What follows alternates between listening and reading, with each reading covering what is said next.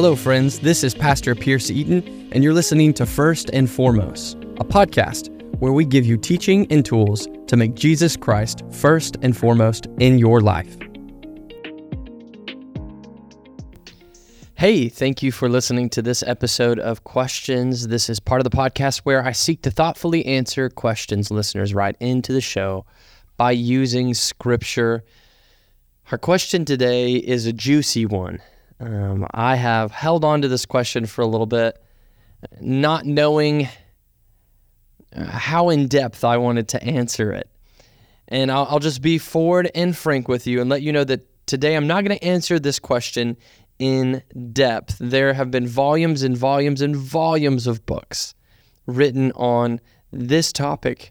So I'm just going to do my best to pull out the scripture for you on this question and present it to you and I maybe can get more in depth of on my view of this question down the road but today I just want to present scripture to you and let you see um, the beauty of what God is revealing in his word here. So the question, it's a long setup, but the question is this. What is the rapture and is it biblical? This is a really good question because there are so many views on the rapture and there's so much confusion out there about the rapture. I'm sure uh, you've probably seen different videos or movies, the Left Behind series, maybe read a book or something like that about the rapture, and it has painted your view of what you think the rapture is and you've probably had your view of what the rapture is painted more by pop culture than the Word of God. So let's look at God's Word. First of all, the word rapture is never mentioned in the Bible. It's true. Rapture is never said, but there are many words we use commonly in Christianity that are not mentioned in the Bible. Instead, the word rapture is taken from Latin and it means to be carried away or taken away. And that's why we use the word because the, the word might not be in Scripture, but the concept of the rapture is. And the concept of the rapture is that God will rapture or carry away his people in the end. And that idea is definitely biblical. Now, this has to do with end time prophecy that in the end of at the end of the world, at the end of time, there are many different things that scripture says will take place. And it is difficult to sort all of it out and give a clear picture of what will happen in the future. I think to a degree, God has purposely veiled the specifics on what will take place in the future so that his people aren't constantly living and looking for the next sign, but instead are being obedient to the commands that they've already been given by Christ. So that's why I, I was hesitant to answer this question and hesitant on how deeply I wanted to answer this question because I know many Christians who are sincere Christians who love God, but they have been swept away in a sensationalism having to do with the end times and the prophecy concerning the end of the world. They've gotten so swept away in that that they've become ineffective believers and followers of Christ in the moment that they've neglected God's call on their life to, to go and make disciples, to follow Him faithfully, all in an effort to uh, figure out uh, and piece together the, the puzzle pieces that God has given us in Scripture that speak about the end. So I, I just want to maybe warn you to say uh, God gives us a picture of what the end will be like to encourage us and to point us ultimately towards uh, the knowledge that He will have victory in the end, and we will get to be a part of that victory as His people. But He doesn't give us these nuggets of what will happen in the future so that we spend all of our life trying to parse out all the details so we can figure out exactly when Jesus will return. Okay, that's a long preface, but I think it's necessary let me jump into some scripture where we get the idea of the rapture, and I want you to um, come at it with an open mind. Uh, don't read between the lines. Just just hear what uh, what promises are here, and and try to think about why God would want to encourage his encourage his people um, with these truths. So, the first and probably kind of most important passage of Scripture on the rapture is 1 Thessalonians chapter four, and in verses 16 and 17, Paul specifies what the rapture is. He says this in verse 16 For the Lord himself will descend from heaven with a cry of command, with the voice of an archangel, and with the sound of the trumpet of God. And the dead in Christ will rise first. Then we who are alive, who are left, will be caught up together with them in the clouds to meet the Lord in the air, and so we will always be with the Lord.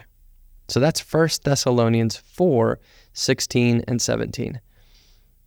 Just real quickly, trying not to read between the lines, we can see that he essentially says this Jesus will return, he'll descend from heaven, there'll be a loud cry of command, a voice of an archangel, a sound of a trumpet. The believers who have died, they will be bodily resurrected and meet Christ in the sky. Then, in verse 17, we who are alive, so the believers who are alive, who are left, will be caught up together with those people, with Christ in the clouds to meet him in the air. And then we will always be with the Lord. Now, the other passage that people look to often is 1 Corinthians 15, 51, and 52.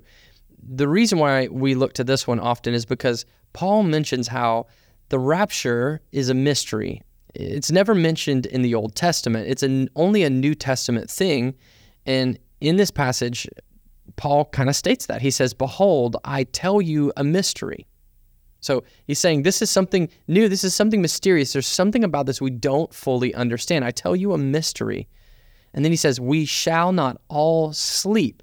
Paul generally uses that word sleep to refer to those who have uh, who are believers who have died in this life um, before Christ returns. So we shall not all sleep, but we shall all be changed in a moment, in the twinkling of an eye, at the last trumpet. We see that same idea of a trumpet being blown.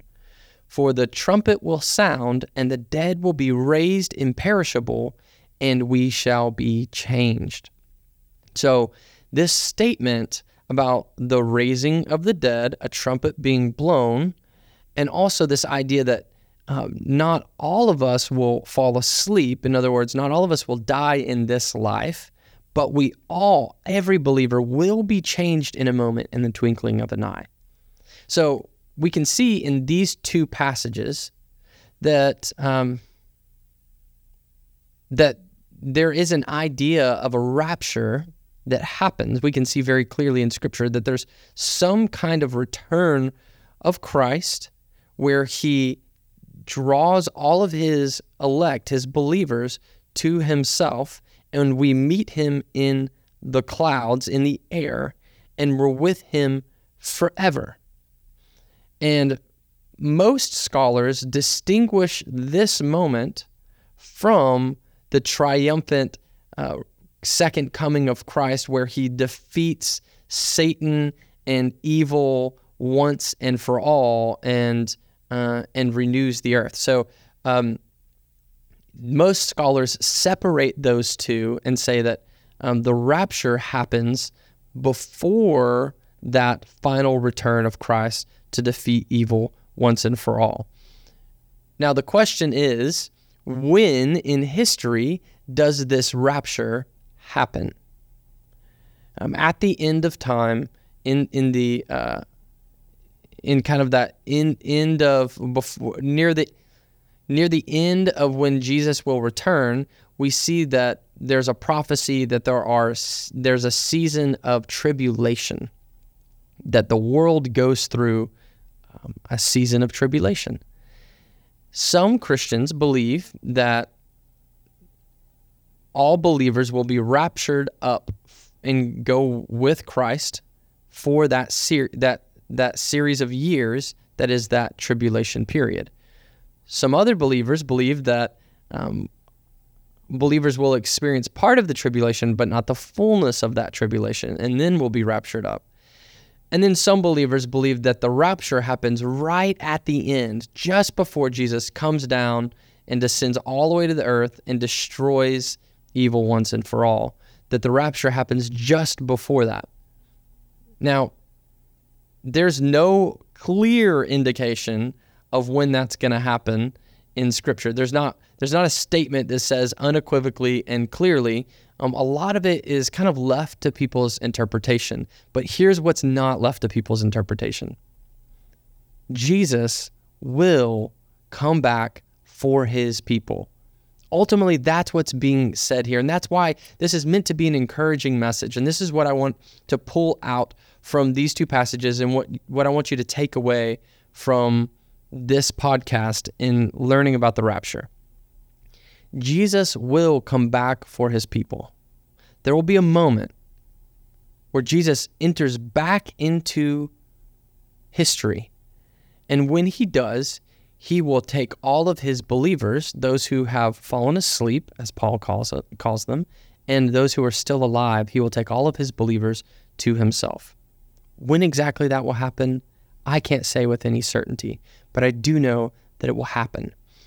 And the good news about that is that we know that if Jesus says he's going to do that, then we can count on it to happen, that we will be with him for eternity, that we he will save us out of the trials of this life. And ultimately, we will spend eternity with him forever and ever. We will always be with the Lord.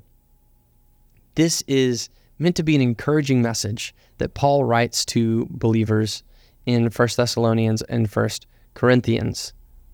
There are many views out there, and maybe down the road, I will try my best to parse out all the different views and give scriptural references for why those different views are held by different scholars and believers throughout time. But I will save you today and just want to point you towards the truth that Jesus will come back for his own.